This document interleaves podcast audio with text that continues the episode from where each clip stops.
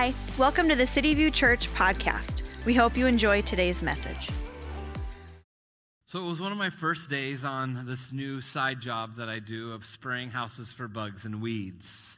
And I'm outside and I'm, I'm using this thing called a B&G. A B&G, if you ever have a bugman come through your house, it's that metal container with the spray handle. That's called a B&G. And so I'm walking on the outside doing spot spraying for weeds at this house. And I'm, I'm focused on getting these things done, wanting to do the best job in the best amount of time as possible.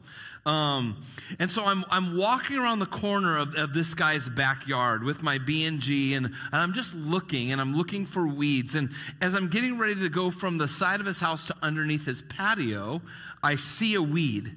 And so I stop that walk, I spray here, and I go full speed walking right into an outdoor TV. And I knock my head hard. And I'm feeling like I'm about to get knocked out. I'm so focused on this one small thing that I miss the biggest thing sitting on this dude's patio. Now, I've done this house before. I've sprayed their house before. I've sprayed their house for weeds. And it's amazing how one little thing can distract you from a big thing. The reality is that happens in our life all the time. We can get so focused on these small little things in life that we miss the biggest thing that is going to try to distract and ruin us in life. And that's exactly what the devil wants to do. He wants to focus on these small things that don't matter that much so that he might ruin the big things in our life. I was so focused looking down that I didn't think to look up first. The reality is in our life, these same distractions, these same things are happening every single day. My problem is I was not alert, I was not watchful, and I was easily taken out. Our life, whether we know it or not, is the same way. We must be watchful. We must be alert because somebody is out there to take us out. We live in a very spiritual world. There are spiritual forces out there in our life every single day. Whether we believe it or not, there's spiritual forces going against us and going for us. Our world pretty much exists in a spiritual realm. Most every country, pretty much every country believes in a spiritual realm. You go to Thailand, they believe in a spiritual realm. You go to Mexico, they believe in a spiritual realm. You go to India, they believe in a spiritual realm. You go to Sedona, they believe in a spiritual realm. We exist and we are living in a spiritual realm. There are true forces for us and against us. We have a real enemy, and his name is the devil, and he really really does want to ruin our lives. But we also have a real victor. His name is Jesus, who's already defeated the enemy, and he is wanting us to win and to live in the victory that we have. And as we exist in this spiritual world, God wants us to live aware of what's happening around us. Today we're going to look at three things. We're going to look at how can we be spiritually minded? How can we identify that we are in a spiritual battle? And then how can we live in spiritual victory? That's what we're going to look at today because here's the thing. This battle that we're in, it is won or lost by our faith. It's, it's, there's nothing else. It's won or lost by faith. Faith in Jesus, that he truly lived, that he truly died, and he truly rose again. And that he really forgives you of your sins, and that he wants to set you free. So this victory is only won in that faith. Let's pray. Heavenly Father, God, I'm excited. I think you want to set us free. You want to give us victory, and you want to help us to live spiritually minded, Lord, so that we might walk in the victory that you've given us. God, I pray that our hearts and our minds would be ready for what you have for us. God, I ask that you would speak to each person that is here today at the place they are. Lord, I pray they realize that you are a loving God who cares, who wants what's best. And so, Lord, convict our hearts, awaken our hearts, allow us to see things that you want to work on so that we might walk in victory. God, I pray for churches throughout the valley today. God, I, I know we're not the only one meeting. So, God, as there is spiritual battles going on at churches all over, God, I pray that you'd bless those pastors.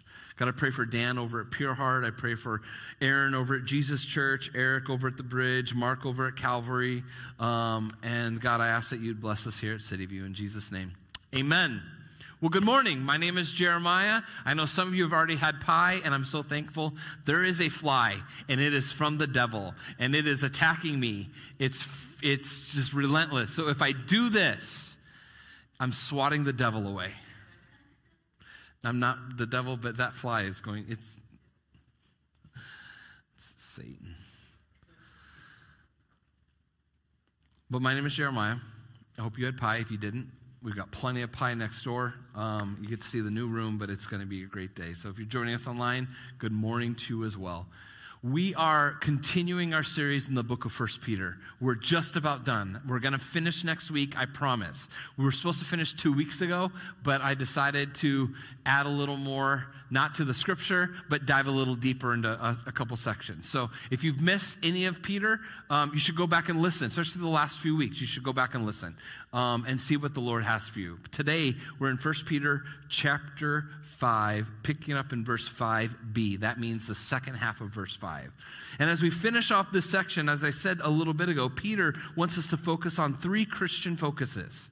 I almost did this three Christian focuses. Three Christian focuses being spiritually minded, identifying our spiritual battle, and realizing we can live in spiritual victory. Those three things. So 1 Peter chapter 5, 5b, verse 5. It says, Clothe yourselves with humility towards one another. For God is opposed to the proud, but gives grace to the humble. Therefore, humble yourselves under the mighty hand of God, that he may exalt you at the proper time, casting all your anxiety on him, because he cares for you. He says, Clothe yourselves. You all think that's when this jacket comes in into my sermon. Nope, not yet. It'll become later. It'll come later. So just so that you can know that that's not coming out yet, you'll, you'll hear about it in a little bit. Clothe yourselves.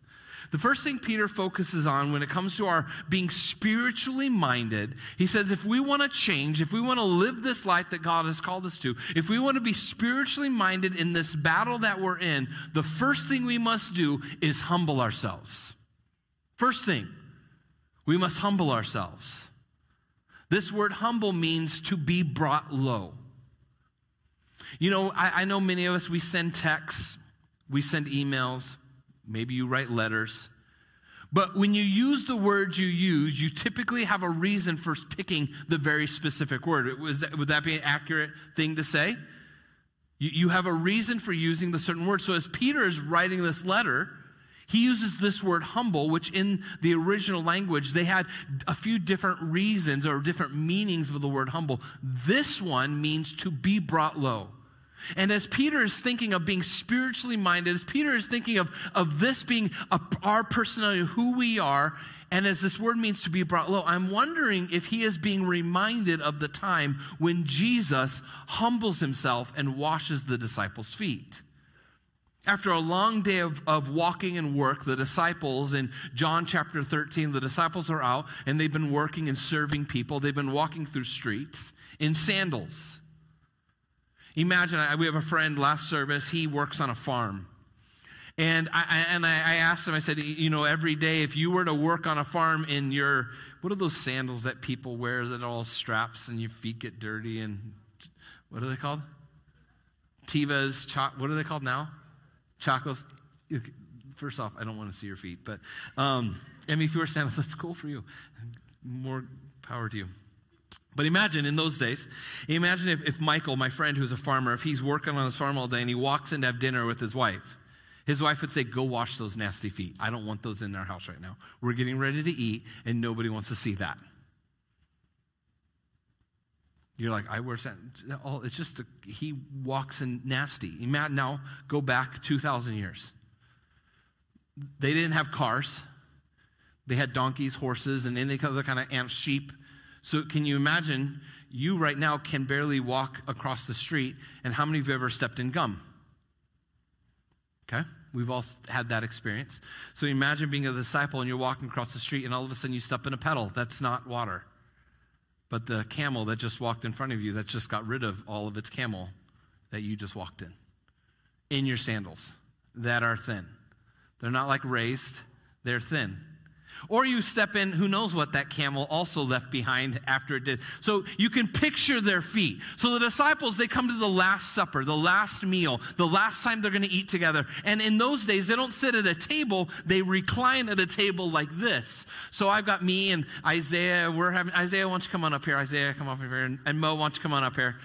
Come on up here. Mo and Max, you can come up here too. Caden, come on up here too. Come on, all of us come up here. And we're going to have dinner together. Come on, guys, let's have dinner. This is the table and our feet. Okay? No, your feet don't go by. Well, sure, you can sit there because I'm sure Peter did, sat like that. You can sit however you want. So we're having dinner. And the, there was a typical thing where a servant, the lowliest of servants, would wash the feet of every person before dinner. Why do you think it was important to have their feet washed? What are you doing right here? Eating. And where's Mo's feet? By the dinner by the dinner table. Do I want those feet anywhere near? And typically they would recline like this, so they'd eat like this. And so my feet would be somewhere maybe closer to Mo's face. Does Mo want my nasty feet anywhere near his face? No. So what Jesus did, what really would have been cool is if I would have like had buckets and all that. So what Jesus did is Jesus took off his robe. He put a towel on himself. He humbled, brought low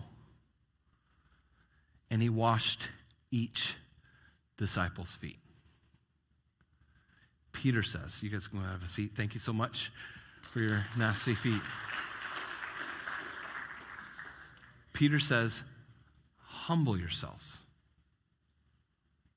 be brought low. We are to clothe ourselves, jacket's coming in a little bit, with humility. That means put it on daily.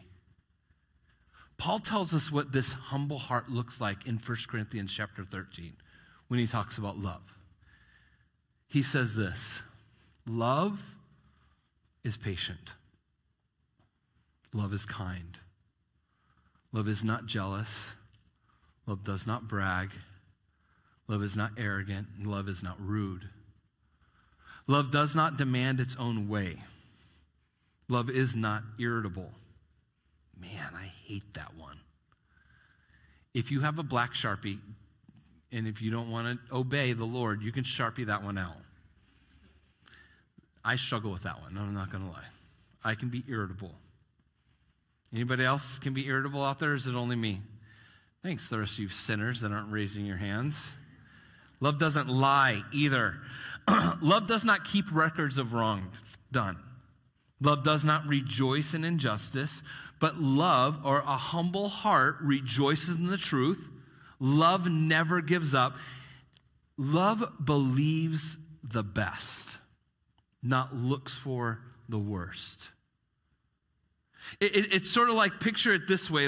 If somebody, so I'm, I'm, I'm, anyway, I'm the boss at City View. And if somebody's late to work, how many of you are, your first thought is, they probably just slept in? They're lazy. You, your first thought, love believes what's best. I struggle in this because I'm like, I'm be on time. Da, da, da, da, that's, that's me. I'm just like, ah, go. Love says, man, I hope they're okay. Love says, I hope they didn't get in an accident. Love said, man, I hope their kid didn't wake up and throw up all over them this morning. Love says, I, I, hope them and their wife are having a good morning and that their car didn't like break down. Love believes what's best, and then when you find out the worst, you forgive. Love hopes all things. That's a humble heart. Humility is a heart and a mind condition. When we don't have the heart, when, when we don't have this heart, what it means is we're being opposed to what's true. The opposite of humility is pride. Pride goes against God, and he goes against you. Pride turns us away from God. It is pride that turned Lucifer into Satan. It is pride that made Eve not want to love God, but wanted to be God. It is pride that keeps us from God. God's heart is to lift us. God's heart is that as we are at this humble state, that God comes up and says, Rise up and be with me. That's the heart of God. God's heart is that as we humble ourselves, that He lifts us up. Not that we're trying to find praise. Have you ever find those people that just want to be praised? They want to be thanked. They want you to tell them why they're so good at all these things. God says, you be humble and I will do that. I will lift you up. That's what says, humble yourself under the mighty hand of God that He might lift you up. The mighty hand of God, though, is, dep- is different depending upon whether or not you have a heart that is humble or a heart that is proud. The mighty hand of God to, uh, to a person who is humble, it, it, the mighty hand of God symbolizes strength, symbolizes power, symbolizes God's sovereignty and his control. The mighty hand of God to somebody who has a humble heart symbolizes salvation, security, care, protection, assurance, and confidence. That's, that's where the, the humble hand, when you are humble, the mighty hand of God is something you thrive under. But the mighty hand of God to the proud still is strength and power, is still sovereign and control, but to them it's a warning, and there's fear and anger and wrath and judgment and condemnation. So, the first thing Peter says is if we want to be spiritually minded, we first must be humble. The second thing he says is be anxious for nothing. He says in verse 5, he said or verse 7, he says, cast all your anxiety on him. Anxiety can do a wonder, can't it? Anxiety can make you think stupid things. How many of you ever had to have a meeting with your boss and your boss says, "Hey, I need to meet with you"? Anybody ever have that? And how many of you, when your boss says that, you're like, oh, what did I do wrong? How many of you, that's like one of your first thoughts? What, what did I, what do I, what do they need to talk to me? Anybody? Or is that only me? Yeah, your boss like, oh gosh. And sometimes they're just, hey, I just want you to work on this project. Or hey, you rarely ever is it you're doing a great job. Rarely ever. But rarely ever is it, hey, you're failing and I want to fire you today. Rarely, right? It's usually nothing. But somehow in our mind, anxiety overwhelms. And here's what anxiety does anxiety, this word anxiety means that state of being pulled apart. Anxiety is like this jacket it's heavy, it's dark, it's cumbersome, weighs us down, and keeps us from being able to live the life, the thriving life that God has for us. Anxiety does this to you. It makes you, you can't run. You can't, like if I were to try to play golf in this, or if I were to try to play football in this, or run track in this, like I couldn't. I get caught up on the pockets, I caught up on this, and anxiety is, is defined like this. It's discontentment, it's discouragement, it's despair, it's, it's questioning, it's constantly questioning, am I good enough? Does, do people like me? Does Jesus love me? Doesn't that cause anxiety in your heart? Anxiety is pain, it's suffering, it's worry, it's loss, it's depression, it's being overwhelmed, it's confusion. And at some point, we put these things on. And many times it's all of them, isn't it? And we wear anxiety. And it's this dark cloud about us that we just cannot get away from.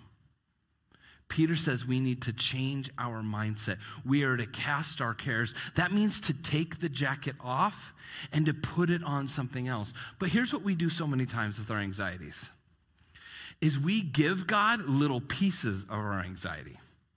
We don't give God our anxieties. We give him, hey, God, I'm worried about tomorrow's work. Hey, God, I'm worried about my girlfriend. Or not even that, if I'm ever going to have a girlfriend. Hey, God, I'm worried. And we give God little anxieties. We don't give him our anxiety. We don't give him these big things. We give him pieces of it.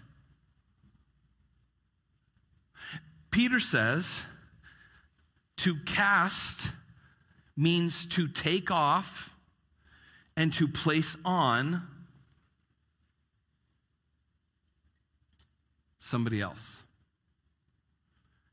He says, Cast your anxiety, your cares on Him,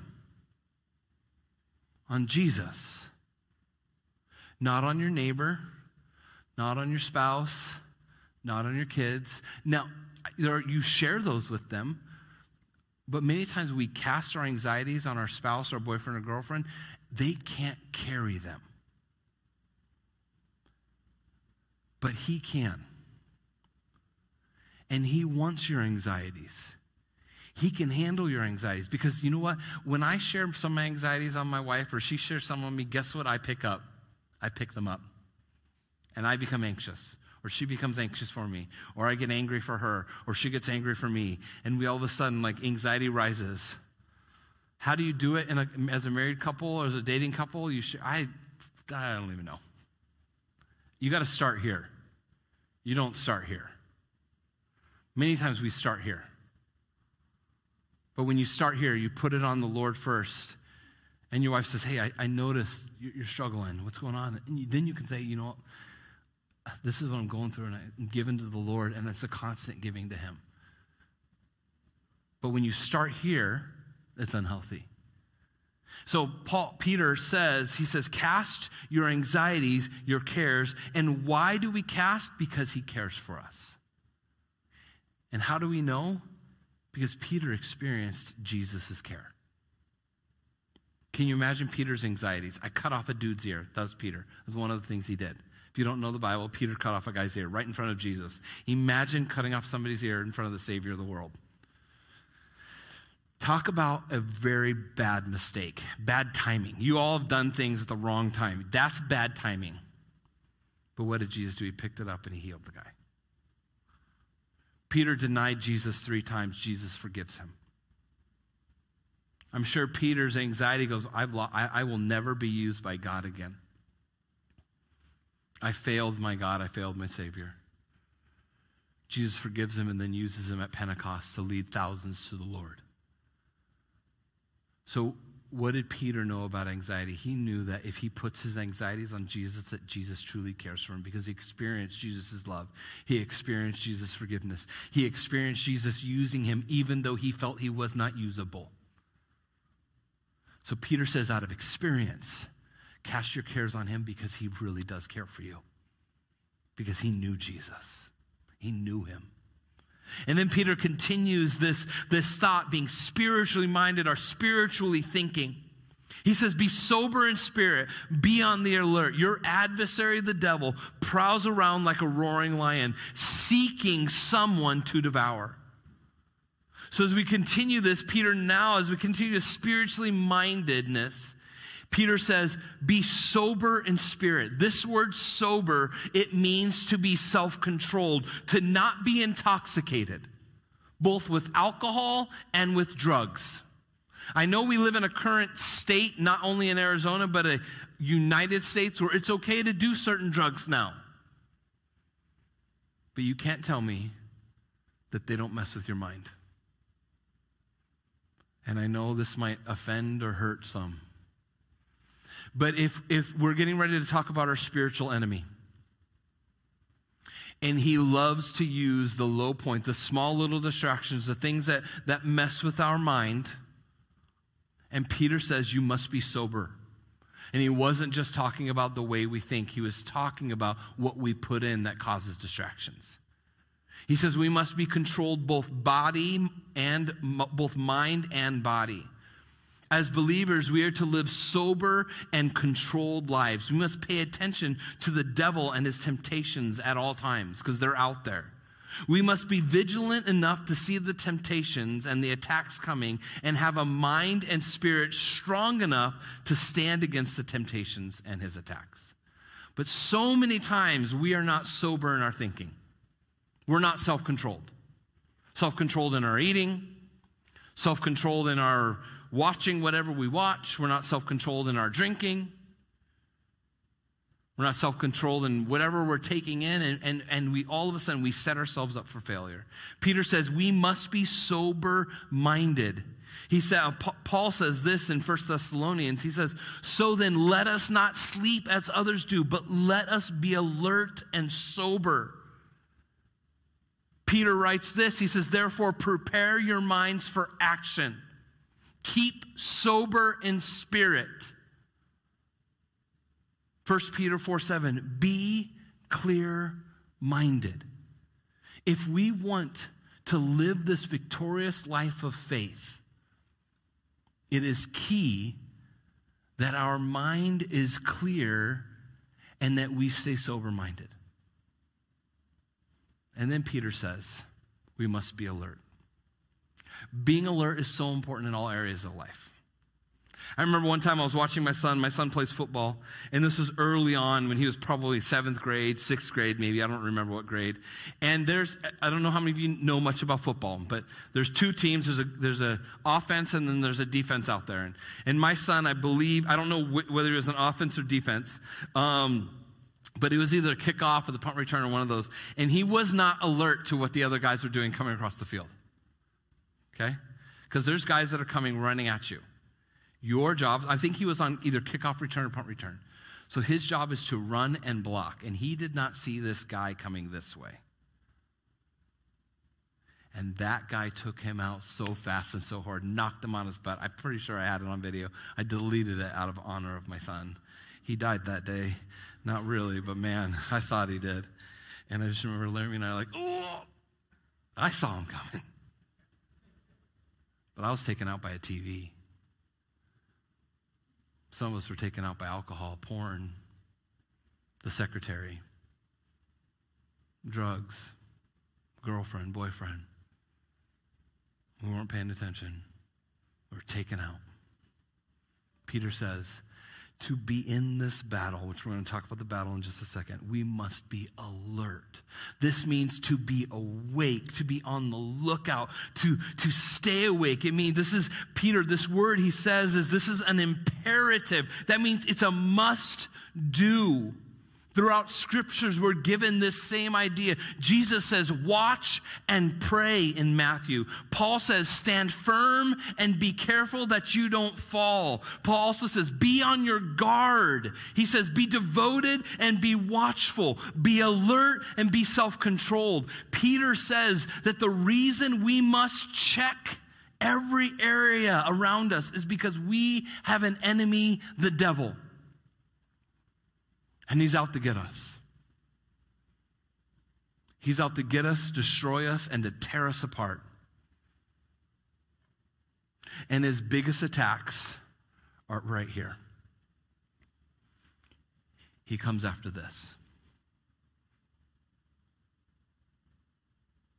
And Peter knows that. That's why Peter gives us spiritually minded tools to know. He says, Be humble. Humble isn't here, it starts here and here. Anxiety isn't here, anxiety is here and here. Sober is not here, it starts here and here. Being alert isn't here, it starts here and here. So Peter then says, he says, verse 8, be of sober spirit, be on the alert. Your adversary, yours, if you have a paper Bible right now, your Bible, if you don't, please bring it to church. I just, something about this. I know we have phones, but my phone distracts me. Bring this to church. In your Bible, you have that word your. It doesn't say, and his adversary, the devil. It doesn't say, her adversary, the devil. It doesn't say their adversary, the devil. It says your adversary, the devil. Yours, yours right now. Your devil, your adversary. Jake and Carissa, your son right now has an adversary, the devil, and he's coming after him. He doesn't know it yet. His only way of defense is you guys. You are the gatekeepers. As you follow the Lord and as you are passionate about loving Him and loving God, you are to watch out for the devil that's attacking Him. Your adversary, the devil, he's yours. He's coming for you. He's evil and he wants you. Your adversary, the devil, prowls about like a roaring lion, seeking someone to devour. Your adversary, that means your opponent. When I think of opponents, I'm reminded of, I, am using football illustrations today. If you don't know football, I'm going to tell you a little bit more about football. In football, you have your offense and you have your defense. In offense, you have these guys called wide receivers. These are the guys that line up on the outside, and their whole goal is to catch the football that this guy named the quarterback is going to throw at them. That's the goal. That's their only job. On the defense, there are these guys called cornerbacks with a, with a C. Their job is to make sure that those wide receivers don't catch the football. My son's best friend is the corner against him. So in practice, Dietrich's job, his whole desire is to make sure that Judah never catches the ball. And he's going to do whatever he can to make sure Judah doesn't. Your enemy, the devil, your adversary, your opponent wants to make sure you don't succeed every single moment of your life. He never takes a day off. He never rests. He never grows tired or weary. He wants to destroy you. He's your adversary, the devil. And this is what he's doing. He prowls about like a roaring lion. I've always heard it taught that prowl was like a cat. You know how cats like sneak up and try to get you? You ever see cats do that? They'll do it in the middle of the floor, and you're like, I see you. But as, as I was studying this word more this week, the word is more walks around. It, it's as I, I, was studying it, it, it seems like it's more like this idea of this walking about, this prowling, this I know I'm the big bad devil and I can take you out. You know that person just sort of walks on when two guys are getting ready to fight in MMA and they get ready and they, they come out and they don't walk out like, like you're jujitsu. When you go out there on the, the mat, you don't walk out there like, you walk out there, you're you're staring down the guy, you're making sure you make eye contact that he knows you're going to kill him. That's the goal. But so many times in our Christian lives, because we are not sober minded, because we are not alert, because we are not humble, and because we are not, we are full of anxiety, we walk onto the mat like this, and the devil's walking around like this. He's prowling. He's your enemy, the devil, and he's prowling looking who he might devour. It says that the devil is a roaring lion. Did you know this about lions? A lion roars to show his power. A lion roars to cause fear. A lion roars to state his territory.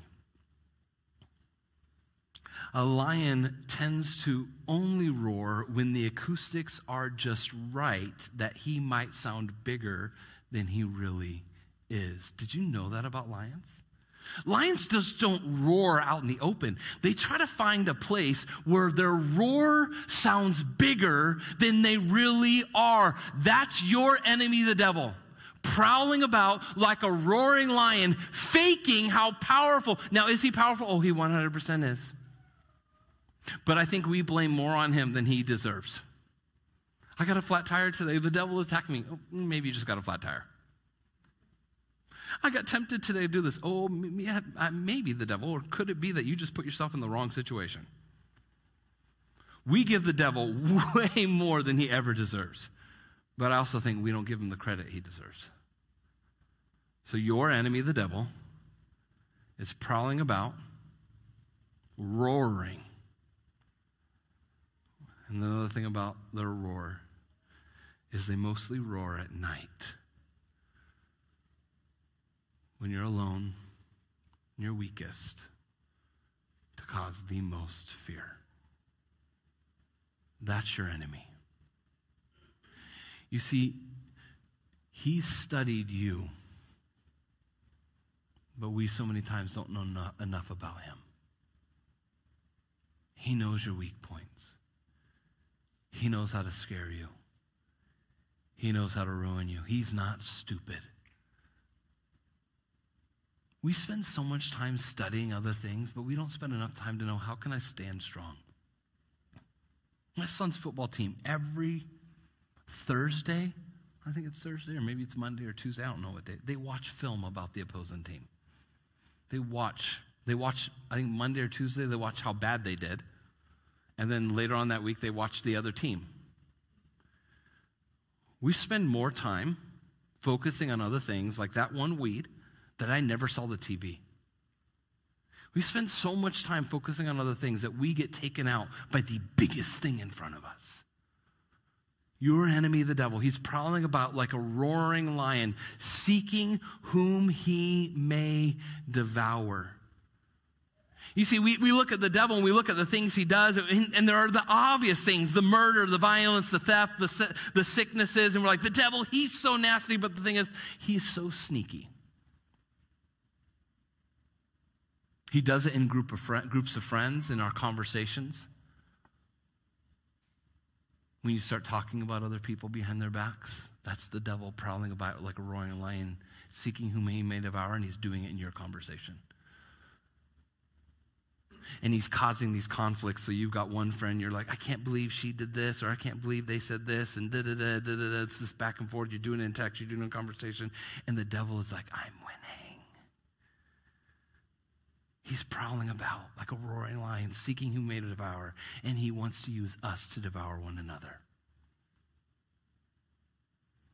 The devil attacks us through gossip. He does it in our minds. He does it in our marriage. At night, he tempts us to, when we think nobody's looking, to, to look at things we shouldn't. He, he tempts us to drink and then to drink a little more and then to drink a little more until all of a sudden we are so distracted and then we wake up that morning with regret. The devil wants to destroy you and those around you. And he will use others and he will use you to do it. The devil is malicious. The devil does not play fair. John MacArthur says this the devil and his demons hide unseen in the spiritual world, but do their work through human agents. If Satan was able to distract Eve in a perfect garden, perfect garden, Everything was exactly as it was supposed to. If Satan could distract Eve where she had everything her heart desires, how much easier is it for him to distract you and I in this broken world? But yet we don't live alert. We allow little distractions here and there all the time. That's why spiritual thinking is so important. If we are prideful, the devil has a door. When we allow anxiety the, and the, and to overwhelm, the devil has a door. When we're not sober, the devil has a door. When we are not alert, the devil has a door. But he has not won.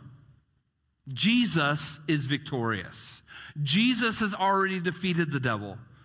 So we know, according to Scripture, that Jesus is victorious. The God of peace will soon crush Satan underneath his feet. 1 John 4 4, greater is he that is in you than he that is in the world.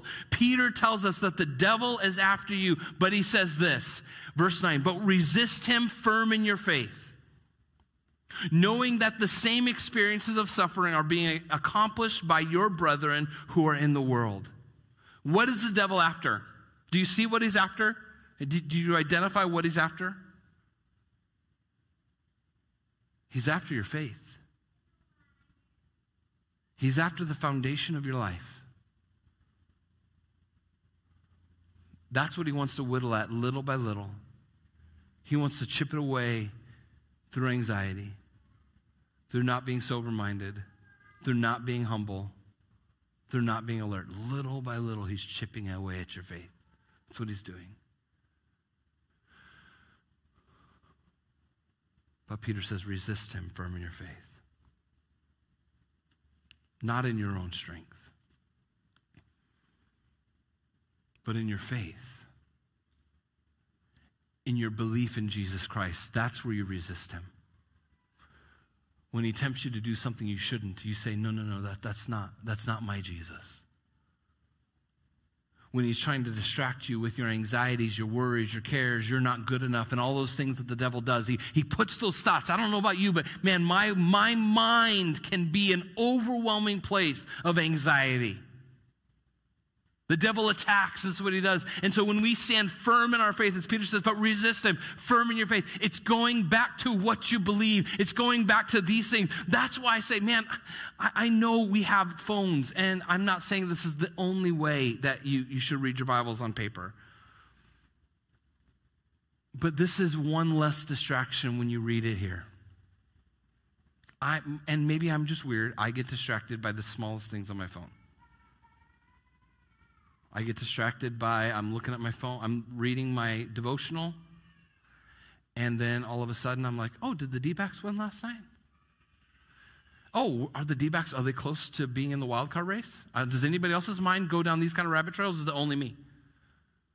Oh, how far are they behind the Giants right now? Oh, they're only a half game behind? Okay, that's not bad. What, what are everybody else doing in the league? How'd the Cardinals do last night? How the four quarterbacks? Oh, they played all three quarterbacks. Oh, they all stunk. That's great. They lost by a whole lot of points. Okay, that's awesome. Can skip on to something. Or am I the only one that's just distracted by little things? Did I get that email?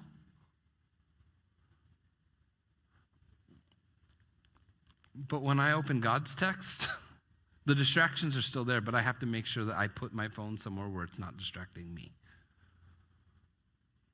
That's uh, it's just a, something that I've been really trying to work on in my own life, just because I know it distracts me. If it says resist the devil, resist the devil. This word resist means stand against, to stand, to make a stand. Peter's final point here is that we can have spiritual victory. And the victory is found in what you put your faith in. If you put your faith in Jesus, your victory is strong. If you put your faith in yourself, your victory is broken.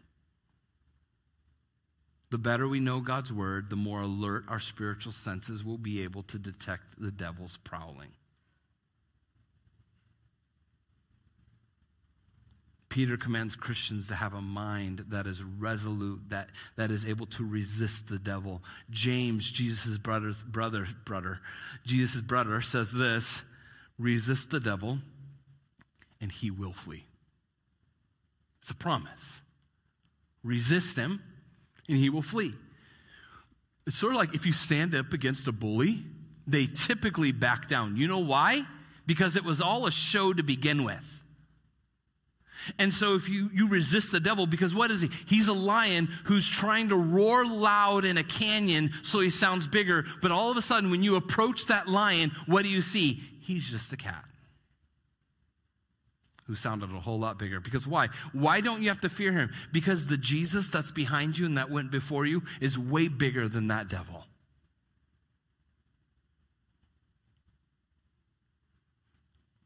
We are to resist him firm in our faith firm. It, it's, it's this idea of being balanced. It's ideas of being like stereo, like when music is not just mono coming through one speaker, but when it's all around. Being firm in your faith. It's this all surrounding faith, a solid foundation of faith.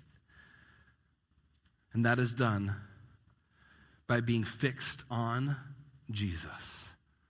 By knowing that he died for you, that he rose again for you, and that he forgives you. It's by knowing and studying God's word. It's by knowing and believing in the doctrines and the understandings of the truths that we believe as Christians. So many of us, we, we come to church and this is the only time we really get scripture. It's diving deeper throughout the week. The only way to stand and to resist is to obey the truths of His Word. And we can trust Him because he cares for us. God truly wants what's best for you. He really does. God shows his love and care by allowing his son to die on a cross for you. God shows his love and care through his word. He shows his care through his people. Peter says that we can look to those around us to those who are accomplishing things, because there are people right now who are walking through what you are walking through, or they've already walked through it. Some of you are walking through tough time in parenting. There's parents who have been through it, who've walked through walking, uh, parenting multiple toddlers at the same time. There's some of you who are teenagers or young people, in early 20s, who are working on your relationship, trying to figure out how do I date somebody. There are many people who've already walked it, who's, who are trying to figure it out. There's some of you like going, how long do I wait till I actually start pursuing somebody? Like, I've already messed up so many times in my life. How do I, how do I do it better this time? How do I not screw it up? Ask some of us. Ask, say, how did you do it? If you're a dude, ask a dude. If you're a girl, don't ask a dude. Ask a, ask a lady. How, how do I do it? I feel like I've already messed up. There are plenty of people. God says there are people. It says right there in First Peter, it says, but resist him firmly in faith, knowing that the same experiences of suffering that you are accomplished, that you are going through, are, have already been accomplished.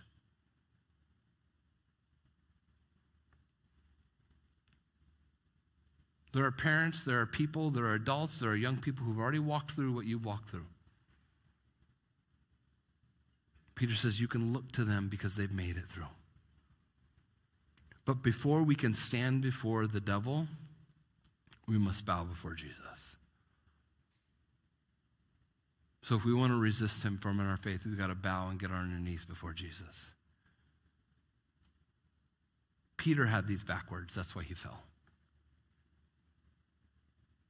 Peter tried to stand in front of the devil and he didn't bow before Jesus. He said, Jesus, I got this. He cut off a guy's ear, denied Jesus three times, and took his buddies fishing without looking for Jesus within like days. Because he mixed those two up. Peter says, But guys, we can't stop. We won't stop. The world needs us to stand. The world needs to see in us the love that God has for us. And God's love wants to shine through you so the world might see that there is a loving God who cares for you. Peter says, Be spiritually minded. Peter says, Recognize that you have a spiritual enemy and you're in a spiritual battle. Peter says, Walk in spiritual victory because the battle is won or lost by faith. So I want to make a challenge to each of you today. This battle that we have is against a real enemy. And he's going to come after you every single day. It is a fight that's both body and mind. When our mind is weak, we fall to temptation. When our body is weak, we fall to temptation. Whenever I've trained a team to go on a mission trip, I always ask them, hey, get spiritual, get physically healthy. Here's why. Because when you are physically, when you go on a mission trip, you are spending mind, body, and soul. When your body is weak, your mind and your soul fall so fast because you're tired. How many of you get irritable when you're tired? Anybody? Or am I the only one? Yeah, we all do, right? And how many of you get irritable when you're tired and hungry? Yeah, you get hangry, right? Sometimes you just become the devil. Some of you are hungry for pie and you're like, when's this guy going to be over? I just want to eat more pie. Don't, I'm almost done. So I always encourage my teams get physically healthy and spiritually and mentally. So here's my challenge for you. Starting tomorrow, which I forgot to say last service, after pie, starting tomorrow, I want to give us a 30 day challenge. 30 days to work on our mental and physical. Mind discipline. What can we do to be clear minded, to be sober? Here's a few things. You pick.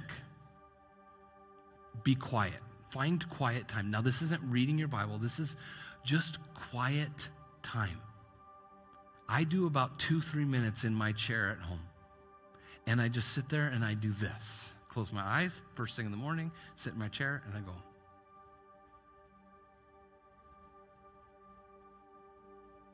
There's no music, no TV, no phone, no Bible yet. And I just sit.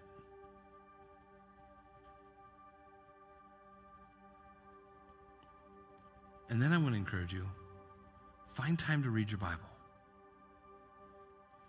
pick something. I, I don't know what, but Bible time. Avoid things that are altering, like drinking and drugs. You have a drink every whenever. You do it to feel good.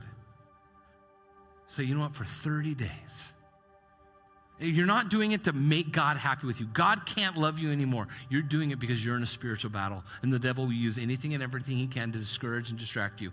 Judah's football coach tells his players not to drink any or eat any sugar for the entire football season. Wrestler coaches do the same thing no sugar, no sugar for the whole season because they know it distracts. Isn't that insane?